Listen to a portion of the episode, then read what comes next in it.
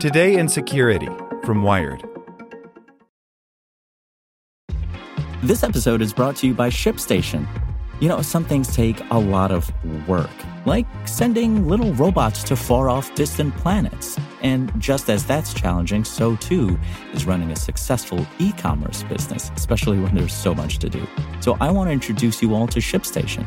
Now, I love using ShipStation because of its easy to use dashboard, which makes managing orders and printing labels a breeze and super smooth. Oh, and the customer service is just out of this world.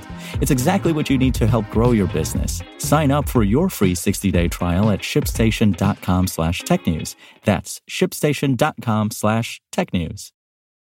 Introducing Wondersuite from Bluehost.com, the tool that makes WordPress wonderful for everyone.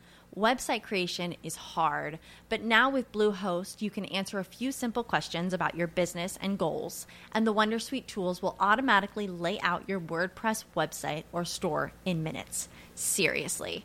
From there, you can customize your design, pick your brand colors, and add blocks. No custom theme or coding required. You'll get content suggestions that you can keep or revise, and with Yoast SEO built in, we automatically help you get found in search engines. From step by step guidance to suggested plugins to an AI powered help bot. Our built in tools make WordPress wonderful for everyone. Whether you're a beginner or a pro, you can join over 2 million Bluehost users. Go to bluehost.com slash wondersuite. That's bluehost.com slash wondersuite.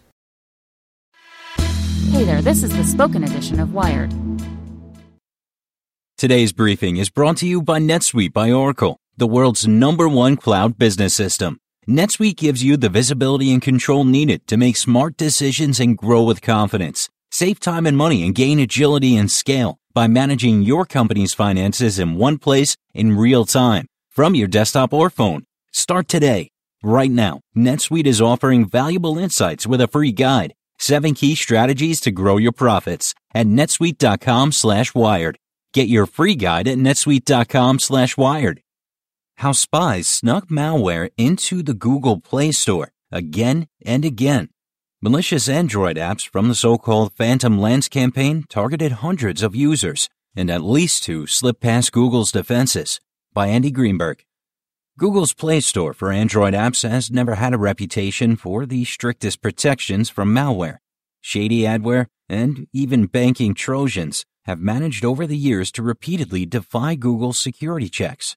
Now, security researchers have found what appears to be a more rare form of Android abuse state sponsored spies who repeatedly slip their targeted hacking tools into the Play Store and onto victims' phones. At a remote virtual version of its annual Security Analyst Summit, researchers from the Russian security firm Kaspersky today plan to present research about a hacking campaign they call Phantom Lance, in which spies hid malware in the Play Store to target users in Vietnam. Bangladesh, Indonesia, and India. Unlike most of the shady apps found in Play Store malware, Kaspersky's researchers say Phantom Lance's hackers apparently smuggled in data stealing apps with the aim of infecting only some hundreds of users. The spy campaign likely sent links to the malicious apps to those targets via phishing emails. In this case, the attackers used Google Play as a trusted source, says Kaspersky researcher Alexei Firsh. You can deliver a link to this app and the victim will trust it because it's Google Play.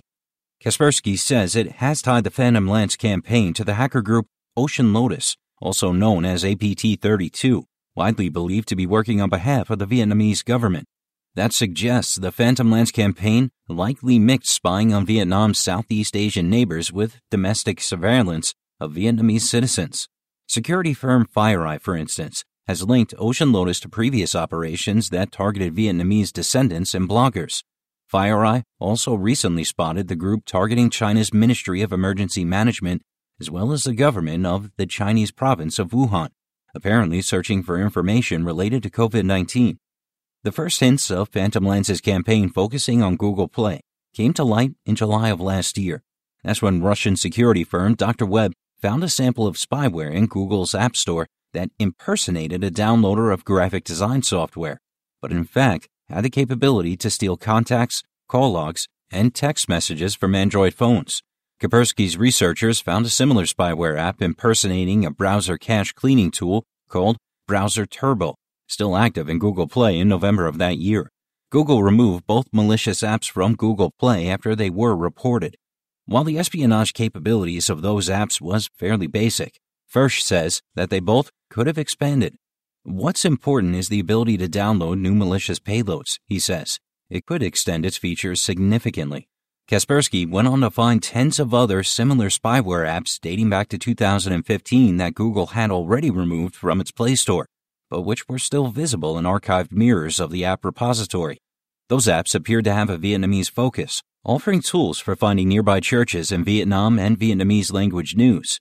In every case, Firsh says, the hackers had created a new account and even GitHub repositories for spoof developers to make the apps appear legitimate and hide their tracks. In total, Firsh says, Kaspersky's antivirus software detected the malicious apps attempting to infect around 300 of its customers' phones. In most instances, those earlier apps hid their intent better than the two that had lingered in Google Play. They were designed to be clean at the time of installation and only later add all their malicious features in an update. We think this is the main strategy for these guys, says Firsh. In some cases, those malicious payloads also appear to exploit root privileges that allow them to override Android's permission system, which requires apps to ask for users' consent before accessing data like contacts and text messages. Kaspersky says it wasn't able to find the actual code that the apps would use to hack Android's operating system and gain those privileges. When Wired reached out to Google for comment, the company responded in a statement saying, we appreciate the work of the researchers in sharing their findings with us. We've since taken action against all the apps they identified. Once Kaspersky had identified Phantom Lance apps, its researchers were able to match their code with older malware used by Ocean Lotus, which has been active since at least 2013.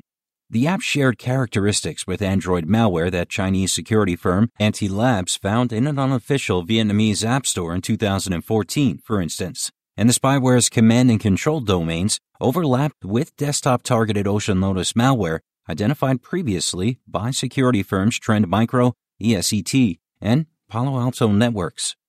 Phantom Lance would hardly be the first instance of state sponsored hackers abusing Google Play to distribute their spy tools. The nonprofit Security Without Borders found last year that one hacking contractor was hiding Android spy tools in Google Play on behalf of the Italian government and last November, Google revealed that the notorious Russian hacker group Sandworm had in late 2017 snuck several pieces of malware into Google Play targeting Ukrainians and Koreans, the latter perhaps as part of Russia's sabotage operations focused on the 2018 Olympics in Pyeongchang. But the Phantom Lance operation is particularly disturbing because it shows that even after Google removed much of Ocean Lotus's spyware from Google Play, it didn't detect at least two of the malicious apps, says Kaspersky's Kurt Baumgartner. Even after this group had been reported as active on Google Play, they were still active and hosting viable variants into late 2019, Baumgartner says. To me, this says something about the walled garden approach and how confidence in walled gardens is shaken. Ohio, ready for some quick mental health facts? Let's go. Nearly 2 million Ohioans live with a mental health condition. In the US, more than 50% of people will be diagnosed with a mental illness in their lifetime. Depression is a leading cause of disability worldwide. So, why are some of us still stigmatizing people living with a mental health condition when we know all of this? Let's listen to the facts and beat the stigma. Ohio, challenge what you know about mental health at beatthestigma.org.